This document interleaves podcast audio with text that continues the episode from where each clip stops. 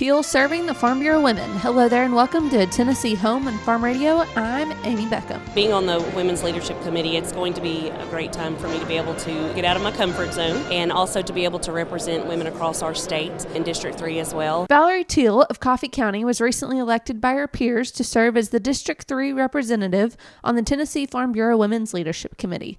A little of what serving in this role means to her. Very much of an honor for me to be, have been selected for this position. There's so many great women and great leaders across our state that have served in this capacity. Carol Willis is one that I'm following up, and she's been a great leader. So it's been great for her to give me an example of what I need to become. I'm hoping to reach out and become that leader that they're expecting me to be, but also that I, am hoping to be as well. Valerie and her husband AJ farm row crops and dairy cattle in Morrison alongside their three children. The couple first became involved with the organization through Young Farmers and Ranchers and have grown in their leadership from there as AJ serves as county president and Valerie now on the state women's committee. We did start out with Young Farmers and Ranchers, found that it was definitely an organization that we wanted to be a part of because not only the connections that you make with other people across the state and the nation, but you're also becoming better leaders in your community. I became active on my county level and the women's group there. I find that the goals that Farm Bureau women have, they're very similar to my own. We live in a rural community in our county and many of the kids don't know where their food and fiber comes from. So with the leadership skills that I have learned through Young Farmers and Ranchers